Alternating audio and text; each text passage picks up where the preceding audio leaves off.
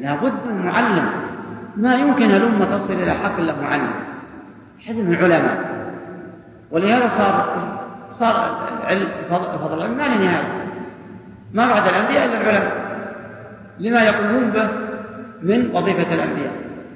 فالمقصود أن أن عثمان عمر قال أنا ما أنا ما أريد أن أهدم من قربها هدمها أنت. قال محمد عبد الوهاب احمها. شوف المنهج الدعوة مشهور يظهر كيف المنهج؟ أنت تحملني عن العامة. ما جاي بأمارة أبدا جاي يريدها الحق يظهر قال فقال هذا الأمير أمير العيينة اشتغل. فهدها. و... و... والطائفون حولها يضحكون ينتظرون متى توقع محمد عدوه متى يحصل عليه. حده وسواه وسوى قبر عادي ونقبح على قبر زيد بن الخطاب. حينما قاتلوا مسيلمة الكذاب قتل هناك ودفن. ورجموا وجاءت زانة فاعترفت. لما سمعت دعوته تحريم الزنا فاعترفت أنها زانية فرجمت. فمن هنا تحرك الشيطان. وحرك العالم. ففتر عثمان بن عمر خش على إمارته. ماذا عمل؟ هل قام يوقفه؟ لا. مع منهج. صلى الله عليه وسلم علماء المسلمين. مع منهجية. رحل. طلابه وكتبه راحوا للدرعيه يلتمس من ينصره مثل ما سمعنا. ومهما قلت في وصف دعوة محمد عبد الوهاب ما أستطيع ولا أوفي جزء من جزئياته. ولا ولا, ولا أرى أن يقول إلا من عار. ممن قبله. ممن قبله هذه مسألة. وهي ولله الحمد ثابتة. فجاء عن الدرعية فهيأ الله أميرها ووعده بالمساعدة. فقال منك البيان ومني التنبيه. فسار على هذه الطريقة حتى جمع الله هذه الجزيرة بسبب هذه الدعوة فصاروا إخوان بعد ما كانوا أعداء. وكانت القريتان يقتل بعضها بعضا ولا يأمن الأخ أخاه الأخ أخاه. وإذا أصيب بملمة رجل أو امرأة ذهب إلى أحد القبور يتمسح ويدعو ويستغيث أو يذهب إلى غار بنت الأمير. بنت الأمير له قصة يتمسحون به أو يذهب إلى الفحل النخل المرأة إذا تأخر زواجها أو ميلادها ذهبت الفحل النخل تدور عليه يا فحل الفحول ارزقني زوجا قبل يقول له مسلم هذا لا حول ولا قوة فكل ذلك أبطله الله ولله الحمد. وصاروا يدا واحدة وتحقق فيهم قوله تعالى يا أيها الذين آمنوا اتقوا الله حق تقاته ولا تموتن إلا وأنتم مسلمون واعتصموا بحبل الله جميعا. فهذا نموذج من منهجيته للدعوة في الدعوة. فمنطلقة من منطلق الرسول عليه الصلاة والسلام. وهي قوله تعالى قل هذه سبيلي أدعو إلى الله على بصيرة أنا ومن اتبعني وسبحان الله وما أنا من المشركين. هذه يا إخوان فيها أصول الدعوة الآن وهي مهمة جدا. انتبهوا لها. قل هذه سبيلي أدعو إلى الله. هذا أصل من الأصول وهو وجوب الإخلاص لله. قال لأن الإنسان قد يكون يدعو لله صحيح. في الظاهر. لكن في باطن الأمر يدعو لنفسه ما عنده إخلاص وعلى حق وعلى صواب. لكن الإخلاص هو الصواب فقال أدعو إلى الله. على بصيرة على علم. فهذان أصلان. أي دعوة تفقد هذين الأصلين فمآلها للخسران. مهما نجحت. مهما نجحت في ثلة أو في مجموعة. والدعوة الصحيحة يا إخوان تكون عمومية وليست حزبية بمعنى أنها تريد الحق من أي فرد كان ولا تتحزب لأحد غير منهج الرسول عليه الصلاة والسلام والصحابة. وجماعية وليست جمعية جماعية وليست جمعية. ومعنى جماعية أي تقبل من حققها وليست جمعية على نمط معين. هذه الدعوة الصحيحة. في آية أخرى وعلى بصيرة على علم ليس على عاطفة وعلى حماس. لا كما قد يشاهد في كثير من بعض المجتمعات. فالدعوات المربوطة بعاطفة تتقلب المربوطة بحماس سيهضم وينقطع. لكن الذي على علم على علم بمعنى إن أجيب فالحمد لله وإما أجيب فلن يمس أحدا شره الآية الثانية تدل على المنهجية. ادعو إلى سبيل ربك بالحكمة والموعظة الحسنة.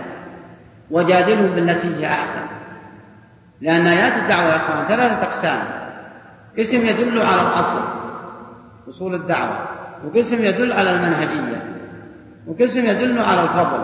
صلى الله فالدعوة المنهجية ادعو إلى سبيل ربك بالحكمة والموعظة الحسنة وجادلهم بالتي هي أحسن. نعم هذه منهجية الدعوة. ادعو إلى سبيل ربك بالحكمة بالعلم والموعظة الحسنة. ناومها لله وفي الله. يبنين الكلام. من تخاطبه يشعر بحبك له وبرغبتك له بالخير وبالجنة وبمتابعة الرسول عليه الصلاة والسلام. ويعلم من علمك أنه لا ينقطع بموتك وإنما هو باقي لأنك تعلمه علما ورفتا هذه هذه الدعوة الصحيحة. أما وأن تكون منهج الدعوة لأصول دعوة حادثة تموت بموت صاحبها أو تتمزق أو تتمزق. كل يدعيها وكل يريدها وكل يريدها. أو تهدف إلى نقض أصل من أصول من أصول الإسلام وأصول المسلمين. ومن الأصول الاجتماع فإن الشرع يحب اجتماع المسلمين. ويكره تفرقهم ويكره تفرقهم. فأي منهج دعوة يأتينا ليفرق؟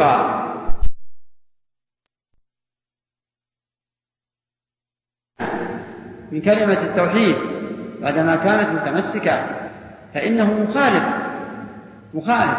ولهذا من أكبر العلامات اللي يحب يمعن النظر إذا فقدت الدعوة الأصلين اللذين سمعناهما في قوله تعالى قل هذه سبيلي أدعو إلى الله على بصيرة. أنا ومن اتبعني. إن مسكت وما اتبعته فسبحان الله وما أنا من المشركين. أما وأن تحسن المنهجية وتأخذ هذه الآية ادع إلى سبيل ربك بالحكمة والموعظة الحسنة وجادلهم بالتي هي أحسن. نعم هذه منهجية لكن لكن المبنى المبنى ومعلوم أنك لو لم تأتي بشيء من الإسلام بمنهجية الإسلام ما قبل منك شيء. فإذا جئت بمنهجية الإسلام فأتي بأصوله بأصول الدعوة. ومما يدل على أصول الدعوة. بعد الرسول عليه الصلاة والسلام بمعاذ بن جبل ويقول فليكن أول ما تدعوهم إليه شهادة لا إله إلا الله. هذه أصل الدعوة الصحيح وإني رسول الله. فإن أطاعوك فأخبرهم أن الله افترض عليه خمس صلوات إلى آخره.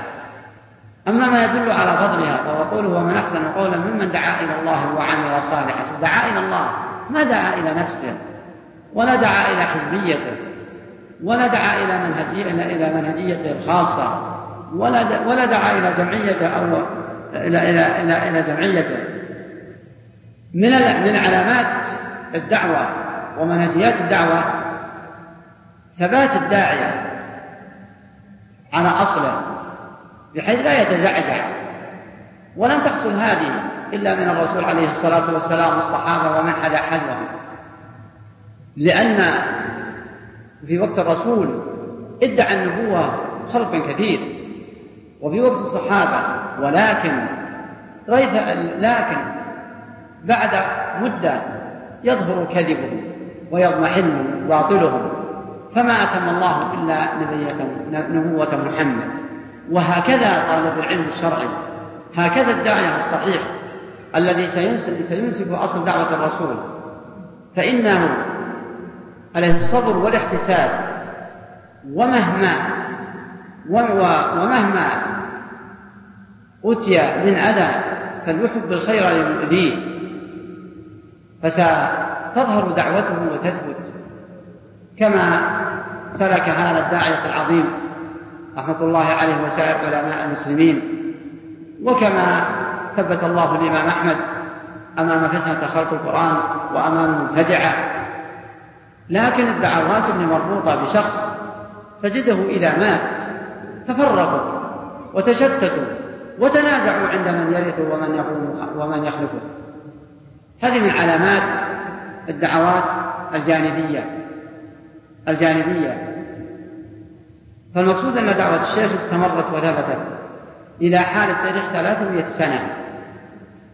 300 سنة. وما رفعت راية لا إله إلا الله محمد رسول الله بعد الرسول بعد القرون المفضلة. إلا على يد هذه الداعية ومن آزره محمد بن مسعود رحمة الله عليهما وسائر علماء المسلمين. و وما حصل خلل في العبادة في القرون المفضلة. وإنما خلل العبادة كما سمعنا في الأول ما حصل إلا في القرن الرابع على أيدي الدولة الفاطمية في مصر. ثم في القرن الثامن بدأ لما دخلت الدولة العثمانية في طريق الحجاز في القرن الثامن. ولهذا ولهذا شوفوا يا أخوان ولهذا الكلام والتأليف في العقائد في الأسماء والصفات بدأ مبكرا من وقت التابعين لأن البدع في الأسماء والصفات بدأت مبكرة في آخر القرن الأول. لكن توحيد العبادة تأخر تأخر حدوثه. فلم يوجد مؤلف مفرد فلم يوجد مؤلف مفرد وإلا في القرآن مملو كل رسالة الرسل يا قوم اعبدوا الله ما لكم من إله غيره. كل رسالة الرسل. وما خلقت الجن والإنس إلا ليعبدون. إلا ما وجد من تجريد التوحيد المقريزي في القرن الثامن وهو نسخة قليلة. ولا ما أفرد في توحيد العبادة شيء. شيخ الإسلام ابن تيمية له كلام في توحيد العبادة لكن ضمن الرسائل. وغيره وغيره لهم كلام لكن ضمن المؤلفات. أما إفراد توحيد العبادة وتشخيصه ودعوة له على مثل ما عمل الرسول هو على يد هذه الداعية. وإن شئت أيها المحق فاقرأ كتاب التوحيد. الذي الذي اشتمل على سبع على سبعة وستين بابا. كلها في توحيد العبادة. كلها في توحيد العبادة إلا باب واحد. والحرص والاجتهاد على التعلم الشرعي. خصوصا علم التوحيد الذي هو توحيد العبادة. توحيد العبادة يا إخوان توحيد العبادة. وأوصيكم بقراءة هذا الكتاب كتاب التوحيد لأنه ليس فيه ولا كلمة واحدة تقريبا إلا إن شاء الله توجيه آية أو استنباط أو المسائل. كلها آية وحديث آية وحديث. وكلها في بيان ما يجب عليك أيها المسلم لله. وهذا هو المطلوب. المطلوب أن تعرف كيف تصرف فقسم التوحيد إلى ثلاثة أقسام. قسم يتعلق بوجوب التوحيد وفضله وتحقيق وثواب من حقق. والخوف من الشرك. وبهذا يحصل تحصل لا إله إلا الله. ثم باب واحد للدعاء إلى شهادة أن لا إله إلا الله. هذه الدعوة الصحيحة إلى شهادة أن لا إله إلا الله. ثم الشروع في بيان ما ينافي التوحيد أو ينافي كماله. في مسلم يستغني عن هذه النقاط. ثم شرك القلوب الأعمال القلبية. ثم الشرك في الأقوال. الأقوال التي هي شرك بينها. ثم بيان ما ينافي كمال التوحيد. هو ما يستغني عن مسلم ولا يستغني عنه أي داعية المفروض في الحقيقة الذي ما هضمه ولا حفظ آيات ولا عرف و و ولا عرف اتجاهه فيتأكد عليه قبل أن ينصب نفسه داعيا. ولهذا أطرح هذا السؤال. في بعض النسخ كتاب التوحيد. فقط كذا. ما يجب من المقدمات رحمة الله عليه يمدح نفسه في الأول أبدا على طول. كتاب التوحيد يقول تعالى وما خلقت الجن والإنس إلا ليعبدون. في بعض النسخ كتاب التوحيد الذي هو حق الله على العبيد. ما فائدة هذا القيد؟ في واحد يجاوب. فائدة هذا القيد كتاب التوحيد الذي هو حق الله على العبيد. ولماذا جاء بهذا القيد؟ ما في أحد من الأخوة يشوف الجواب؟ لماذا قيد كتاب التوحيد الذي هو حق الله على العبيد؟ ما شو السؤال؟ ما في ما في ما في أحد يحب يجاوب عن السؤال؟ مرحبا يعني يعني إني خصيت هذا الكتاب لأجل حق الله على العبد تمام ما لماذا؟ ما الذي دعاه وحفز إلى أن يأتي بهذا القيد؟ هذه النقطة اللي أريدها. نعم حتى حتى يخرج عن منهجية الذين يركزون على توحيد الربوبية. فهمتم هذا؟ رسالة ونقطة فالتركيز على توحيد الربوبية يا إخوان أن الله موجود وخلق الأرض وخلق السماوات وودع في الأرض العجائب والغرائب. هذا جبع وجبعك أنت هذا على رغم موجود قبل. يعني ما مثلت الله إذا لقيت الكلام. يكفي يكفي جميع الكائنات. نفسك وفي أنفسكم ما لا تبصرون. يكفي استبصر بنفسك خلقك أنت. في القيد هذا حتى تفهم أن المقصود بالإسلام الصحيح ودعوة الرسول هو هو فعلك أنت العبد. أنت صرف فعلك على مراد الله. على مراد الله. لكن آه تركز على فعل الله. فعل الله على رغبتك وما خلقت الجن والإنس. خلقت الجن؟ لم رأيك الخلق ولا طلبك شيء. خلقك خلقك ما في. خلق الأرض وخلق السماوات وخلق جميع الكائنات. الكلام هل هل هذه المخلوقات أودعت فيك الوقار لله بأن تصرف له حقه من أفعالك أو يكفي تقرر التوقير في القلوب فقط هذا ما ينفع. لأن قال وما خلقت الجن والإنس إلا ليعبدون. فالفعل الأول فعل الله. ما مالك فيه. أما المطلوب منك الثاني إلا ليعبدون. إلا ليعبدون. ففعلك هذا هو المطلوب.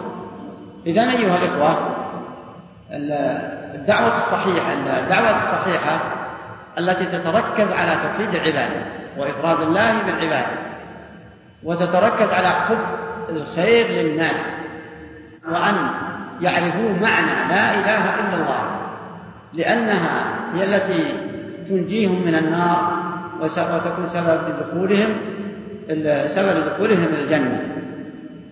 فيه آخر شيء نقطة من أصول أهل السنة والجماعة في منهجية الدعوة التركيز على توحيد العبادة هذه واحدة. ثانيا تدريس الفقه الشرعي ليعلم الناس ليعلم المسلمون الأحكام الشرعية. ثالثا التمسك بالأصول من الأصول أهل السنة والجماعة. فمن معتقد أهل السنة والجماعة من معتقدهم أن الله يعبد وحده لا شريك له. ومن معتقدهم أن العلم يؤخذ من سنة الرسول عليه الصلاة والسلام ومن الصحابة ومن العلماء الذين تبعوهم بإحسان رحمة الله عليهم. وأنه لا يؤخذ من الجهال. ومن أصولهم أن الجهل عدو للعلم. الجهل عدو للعلم. فاحذر يا أخي المسلم أن تكون عدوا لجزئية من جزئيات العلم من جزئيات العلم.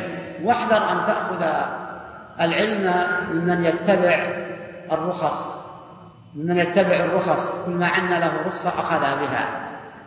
أو تأخذ العلم ممن ظهر منهم الابتداع ممن ظهر منهم الابتداع. ومن الأصول السنة والجماعة أن الدعوة الصحيحة تحب اجتماع المسلمين وتكره الافتراق لما يترتب عليه من المفاسد في الضروريات الخمس في النفوس والعقول والأديان والأعراض والأديان والأعراض. هذه من أحب أن أوصي نفسي أولا بذا وأوصي الإخوة ونسأل الله سبحانه وتعالى أن يعفو عن الجميع وأن يتولى الجميع برحمته وأن يجعلنا وإياكم هداة مهتدين.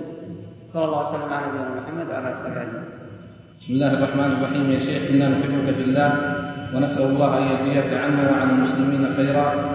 وزادكم الله حرصا على التوحيد علما وعملا. ودعوة السؤال كيف أخلو على كتاب يوضح حياة الشيخ محمد بن عبد الوهاب من مولده حتى مماته جزاكم الله خيرا. أحببك الله فيما أحببتني فيه. هذا ما أقول. الكتب كثيرة لكن أؤكد عليك عنوان المجد لابن بشر أو روضة الأفهام. ابن غنام لأن تلميذه معاصرة. تلميذ له معاصرة.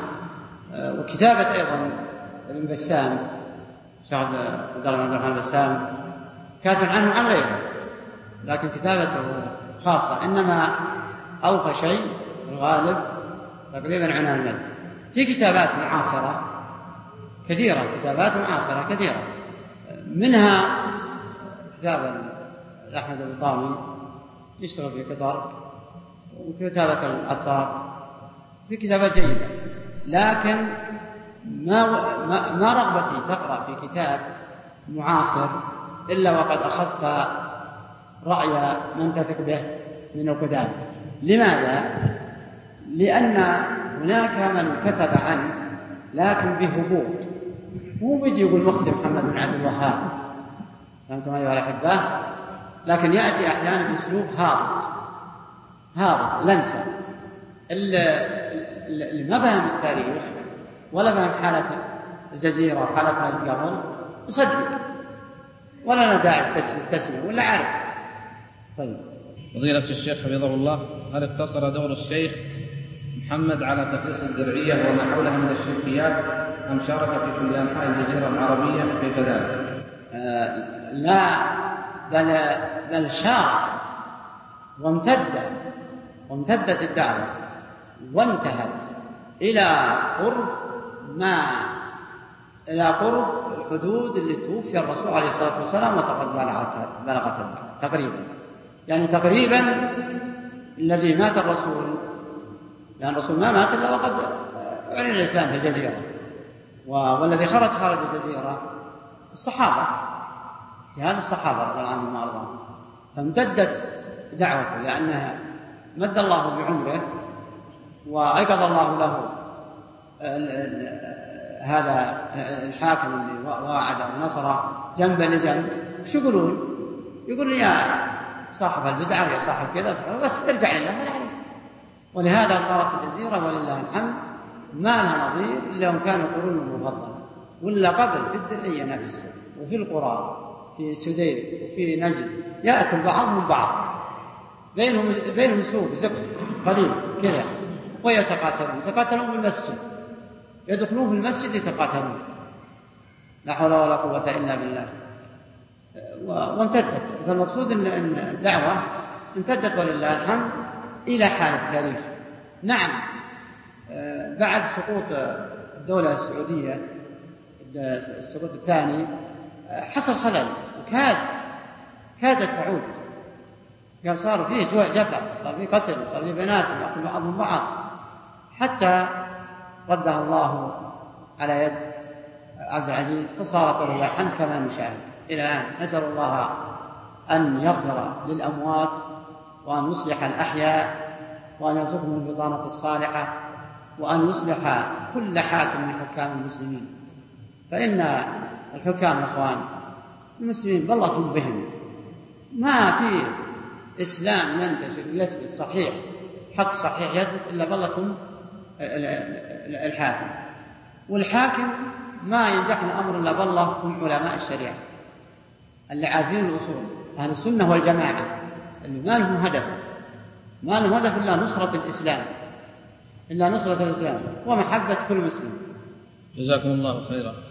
وهذا يقول يا شيخ حفظك الله ما رأيكم في الذين يرمون يرمون العلماء السلفيين بأنهم يهتمون بالتواتر؟ وما مقصودهم بذلك؟ أساس يرمون السلفيين بالتواتر. هذه كلمة ما ما البذر الصحيح الآن ما راح يصدق. ولا ولا يقبل. ولا يقبل. إلا إلا إن كان هذا الذي يرمي بالتوافق بعض من انتمى للسلفية في وقتنا الآن. لأن إخوان في وقتنا الآن في مسميات تنطلي على العامة. تنطلي على عامة الناس وغوغاء الناس وصغار الناس. تنطلي. في السلف الصالح معروف الصحابة ومن حذا حذوه إلى حال التاريخ. علم بالسنة بالكتاب بالحديث. هنا ناس سموا أنفسهم سلفية بمعنى سب العلماء سب العلماء لو تقول له اقرأ لي سورة ما قرأها جيد. لو تقول ما معنى هذا الحديث؟ ما ما في. إذا مش معنى السلفية. يريد الله الخير والفقه في الدين. كان يريد الشكل؟ ما ندري عنه وأما إذا كان يريد السلف الصالح الصحابة فقديما النفاق حصل وقت الرسول. النفاق حصل وقت الرسول عليه الصلاة والسلام.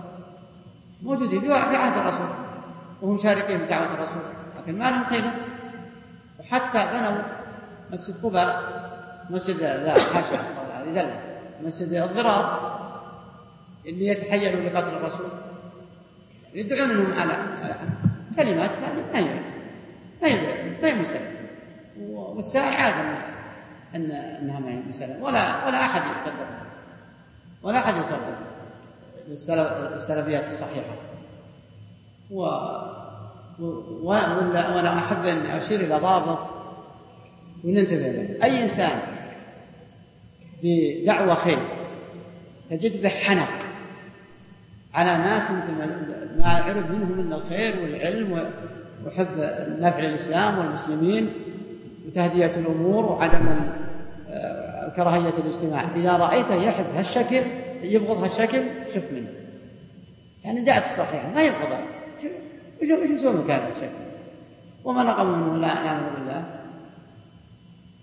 هذه ما ما يصح ولا مسلم قد يقولون بلا منظر قال نعم لما جئتم به من قد تأتوا قد يؤتى قد يأتي الإنسان بجوانب. ثم المقياس الذي ينصحه. يقول سويت كذا وكذا وكذا وكذا وكذا وكذا وكذا. بطمأنينة وحبا لك. أما وأن تأتي أنت تقول مخطئ بحنق ما هذا طبعا مو على طريق. هذا يحب الانتصار لما نهج إليه سواء رمى السلفية أو رمى غيره أو رمى غيره. وقديما قديم هذا منتظر سمعتم كلام توفيق أول مع الشيخ محمد الوهاب. شلون اللي قاموا؟ قاموا ضد الفقهاء لكن خرافيين لأن في في فقهاء إخوان بالعقائد معتزلة. وبقول لكم عاد كلمة واسمحوا لي لو أطلق على ان كان يطول فيه ترى في إخوان ناس بالفقه بالفروع الشرائع جيدين نمره واحد لكن بالمعتقدات. خلاف أهل السنة والجماعة. خلاف أهل السنة والجماعة. هؤلاء عندهم خرافات بمعنى آه، يهبطون. التوسلات. يهبطون في التوسلات.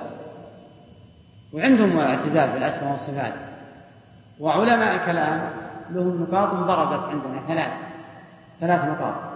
أحب أطلب بالكم ثلاث نقاط.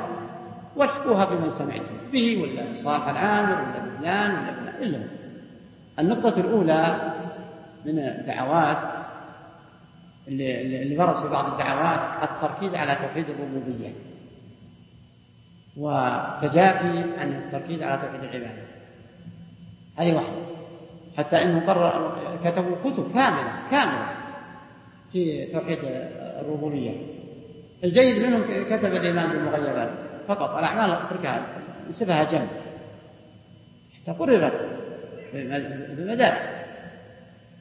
النقطة الثانية النقطة الثانية خالفوا أهل السنة والجماعة في طريقة الأمر بالمعروف والنهي عن المنكر.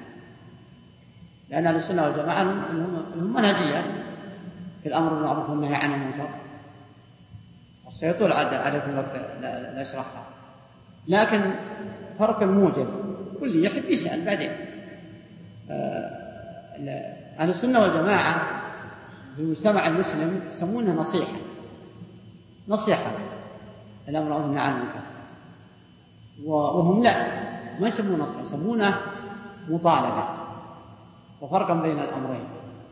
النقطة الثالثة أن من علاماتهم أنهم يسلطون العوام العامة ولا سيما الصغار. لأن عوامنا في المملكة كل في إقطار المملكة. العوام الكبار ما يطيعون ما يطيعون ثابت لله الحمد. قلوبهم التوحيد والأصالة وحب العلماء القدامى. حب الكبار والثقة بالكبار. لكن مسلطين الصغار. إذا قال له الفقير شيء قال وش دليلك؟ وش دليلك؟ فهمتم الفرق هذا؟ قالوا يا إخوان تعلموا الدليل. ما انكر أنا تفهمون علي غلط. والعالم اللي ما معه دليل ما عنده علم. لكن أنا العام عام عام عند المعتزلة تعرفون أنتم المعتزلة؟ فرقه من فرق الكلام عند المعتزلة إن العام لا ياخذ العام من اين يعرف عله الحكم. سبحان الله. العام مش مسكين يعرف عله الحكم. هذا ضياع. هذا ضياع. لكن هذا مبدأ. فإذا رأيت ثلاث النقط مسلطين الصغار على أنهم ما يقبلوا شيء لا نعرف علته علة الحكم. حدرس قبل؟ أصل الدراسة واعرفها مع عام أو صغير. تقول علة الحكم؟ أهل السنة والجماعة يقولون من قدر على التعلم وجب عليه. والعام ليس له إلا ما قال الله تعالى فاسألوا أهل الذكر إن كنتم لا تعلمون. ما قال الله؟ ما قال الله اسألوا أهل الذكر واسألوهم عن التعليم. وقال الرسول عليه الصلاة والسلام الذين أفتوا الجنوب يغتسل به وفيه جرح. فمات؟ قال قتلوا قتلهم. ألا سألوا فإن شفاء العي سؤال؟ الحاصل ثلاث نقط من المنهجيات اللي دخلت بعض المجتمعات الإسلامية وهي اللي يرحمك الله وهي التي فيها الخطر لأن عامة المسلمين يجهلون. ظهرها دين ظهرها خير. ما ما عرفوا الحقيقة لكن لو رجعوا كما قال الله وإذا جاء أمر من الأمن أو الخوف أذاعوه ولو ردوه إلى الرسول وإلى أولي الأمر منهم لو ردوه إلى إلى أهل العلم وأهل الفقه وإلى المتولين الأمر من المسلمين وسألوا إن قبلوا فالحمد لله وما قبلوا فلا لهم إلا السكوت. هذه الطريقة ثلاث. تركيز توحيد الربوبية آه الأمر بالمعروف والنهي عن المنكر أسلوب الأمر بالمعروف والنهي عن المنكر الفرق بين السنة والجماعة وبين علماء الكلام وقد يأخذ الطريقة الثانية. ما ما يترك جانب النصيحة. الثالثة تسليط العامي فسلطة على مثلا العالم ويضيعه يضيع العامي لأن العامي ما يعلم ما عنده استعداد يعرف التعليم. ثابكم الله. وهذا يقول يا شيخ؟ ما هي الأسس الهامة التي تؤدي إلى الأسلوب الصحيح لمنهج الدعوة في نقاط الموجزة جزاكم الله الأسس العامة كل كلام فيها من أولها إلى آخره. الأسس العامة التعليم. تعلم. كل هذه سبيل يدعو إلى الله على بصيرة. هات البصيرة. العلم والعلم يعلم والمجالسة وقراءة كتب السابقين وقراءة التاريخ وإمعان النظر. إمعان النظر. الله وش قال يا أيها المدثر قم فأنت هذه من الأسلوب وش قال قال عادي يطمع عبد الله. وهود وصار كلهم يطمع عبد الله. كلهم ركزوا على عبادة الله. ما أسلوب واضح لكن نعم ثابكم الله. وهذا يقول وقد نظم في صيف هذا العام أكثر من عشرين درسا علميا إلا أن الملاحظة أن الشباب لا يحضرون هذه الدروس بحجة الذهاب إلى المراكز الصيفية. فما هي نصيحتكم لهؤلاء الشباب؟ على كل حال العبرة بالحظ وليست العبرة بالكثرة. وليست العبرة بالكثرة. والذي أوصيكم به نفسي ألا تجعلوا كثرة الحضور هي العبرة. أحيانا تكون كثرة الحضور فتنة فتنة بدليل قوله تعالى وإن تطع أكثر من في الأرض يضلوك عن سبيل الله. وقوله وقليل من عبادي الشكور. وقوله وما يؤمن أكثرهم بالله إلا وهم مشركون. وقوله إلا عباد الله المخلصين. فأصبح الكثير الكثير هم أهل الحق ولا بالعكس؟ بالعكس وعليه العبرة بالدرس اللي يلقى فإن كان حق فعليك به. ولو واحد. ألم تسمع حديث ابن عباس رضي الله عنه وقال الرسول عليه الصلاة والسلام عرضت علي الأمم فرأيت النبي وليس معه أحد. هل هذا خلل في دعوة النبي؟ يكفيك الحديث. هل هو خلل في دعوة النبي؟ والنبي ومعه الرجل والرجلان. هو خلل في دعوة النبي؟ ليس خلل في دعوة النبي.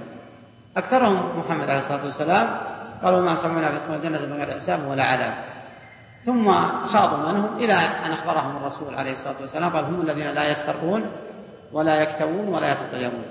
فوصف أهل الجنة بماذا وصفهم عليه الصلاة والسلام؟ هل وصفهم بأعمالهم ولا وصفهم بأعمال غيرهم وبكثرة من يحضرهم؟ قال لا يسترقون ولا يكتوون وصفهم بأعمالهم ولم يصفهم بأنهم يمدحون أعمال غيرهم أو أنهم يحضرون أو فالعبرة في الدرس. ودائما إذا رأيت القلة فاقرب غالبا. غالبا كذا. وإذا كانوا ذهبوا لأنهم وجدوا. لأنهم وجدوا. أفود منهم. هذا يحتاج إلى سؤال. سؤال من ذهب. وأما العلم الصحيح الموثوق به فلا يصح.